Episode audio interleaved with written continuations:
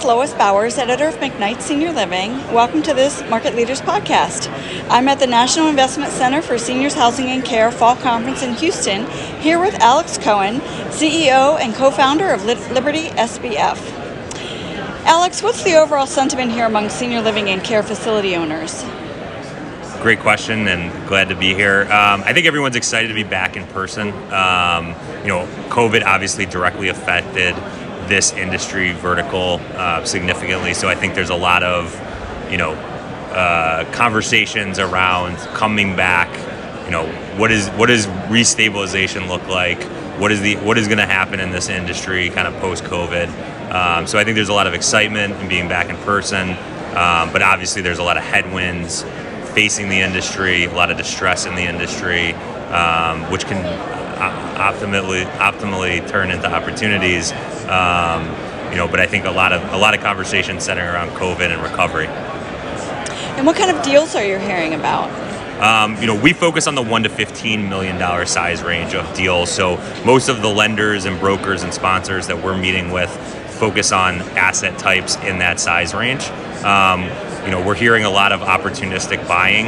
REITs are sellers of assets uh, certainly for underperforming assets. So we're seeing folks who focus on deals in our size range who are opportunistically buying assets that may need a transitional business plan, uh, where, where the sponsor may need to execute a transitional business plan to get that asset back into performing.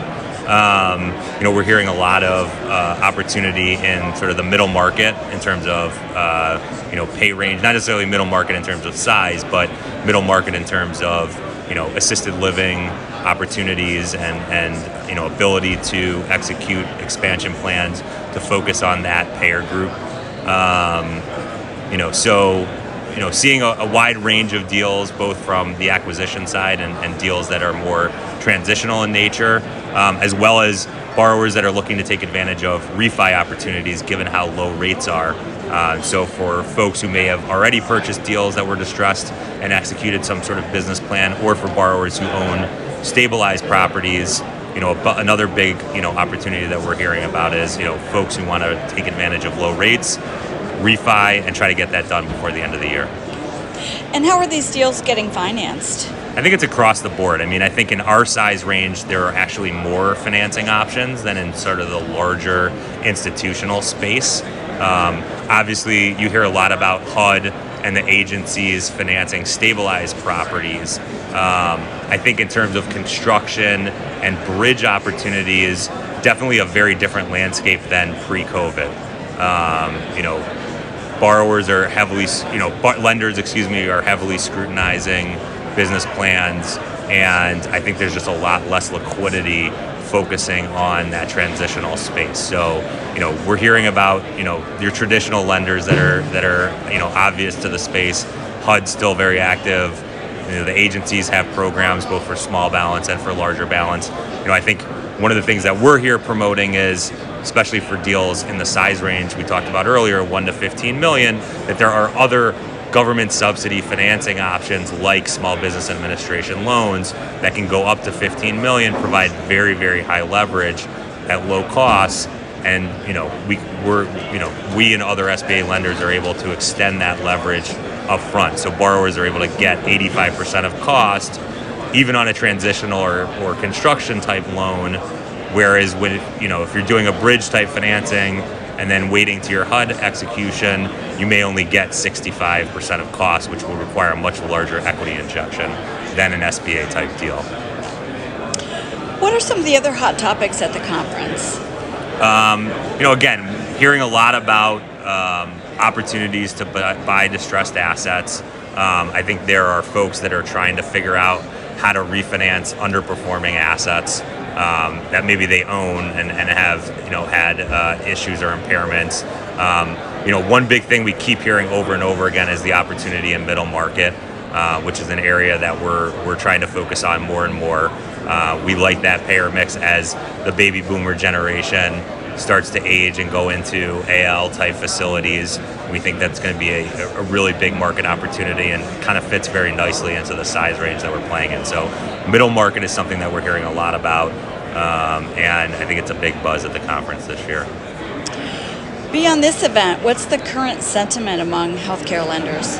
Um, look, I think a lot of healthcare lenders are being very cautious. I think leverage has certainly been dialed back, especially for non-government subsidized loans.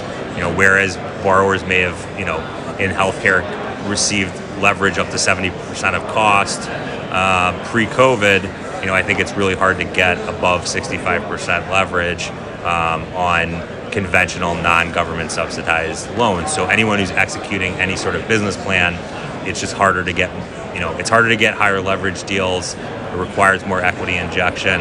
You know, it gives it gives borrowers a lot to think about when you're comparing a bridge loan versus potentially an SBA execution, where we are able to get higher leverage, um, which I think can be a good, uh, you know, alternative to conventional bridge loans. You know, most people think about SBA as a perm loan option. It actually can be used for ground up construction, for executing transitional type business plans as well as for perm financing. And the rates on that are, you know, government subsidized as well in the threes and fours, so very low cost financing as well. But I think generally most lenders are being cautious. Some lenders have exited, um, and I think that you know there's there's certainly some optimism on the horizon, but I think everyone's being very very cautious right now. What big opportunities are out there?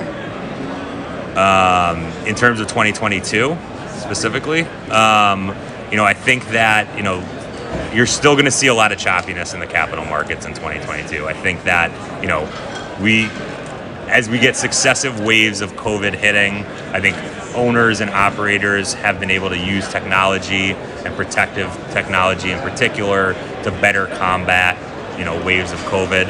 I think that, you know, we're still not out of the woods yet. I think this is going to be a, a decade of COVID, unfortunately.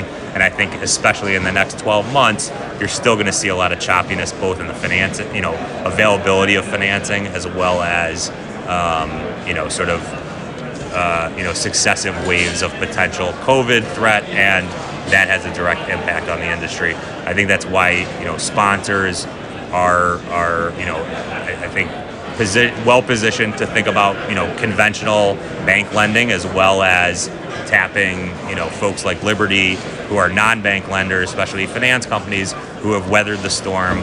Uh, we've been very active and actively lending uh, through COVID. We understand some of the choppiness and some of the um, you know challenges of managing a census in this type of environment. So for us, I think as a non-bank lender, well capitalized, you know we're you know anxiously looking at opportunities that our sponsors are capitalizing as a result of some of the choppiness that we've seen. But I think 2022 is definitely going to be, uh, you know, a, a, a period of, of, of, choppiness for sure.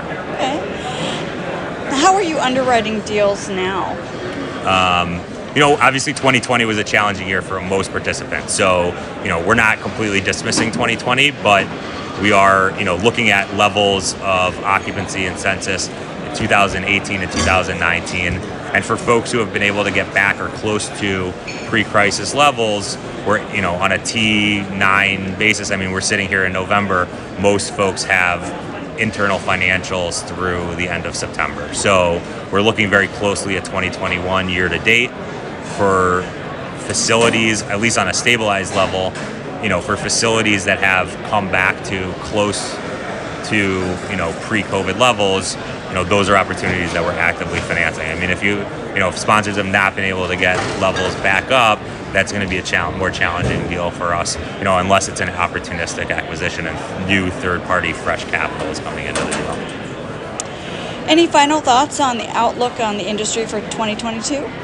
Um, no, as I mentioned, I think it's going to be choppy. I think there are definitely opportunities to take advantage of, but I think in terms of sourcing capital, I think deals are taking longer to close. I think sponsors should be thinking about that timeline. You know, if it used to take 45 to 60 days to close a deal, um, you know, it's probably taking closer to 60 to 90, especially in this industry where, you know, there was so much disruption in 2020 and there is a more careful, I think, underwriting being done across the board. So, um, you know, we think there's a lot of opportunity out there for sponsors who have weathered the storm.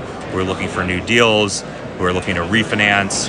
You know, I think 2022, despite the fact that rates, you know, have crept up a little bit, you know, rates on an absolute level are still at very, very low levels. So I think one, you know, one area that we're very excited about you know, going into 2022 is being able to continue to capture more refi business. And for folks who own stabilized properties, you know, now is a great time to refinance.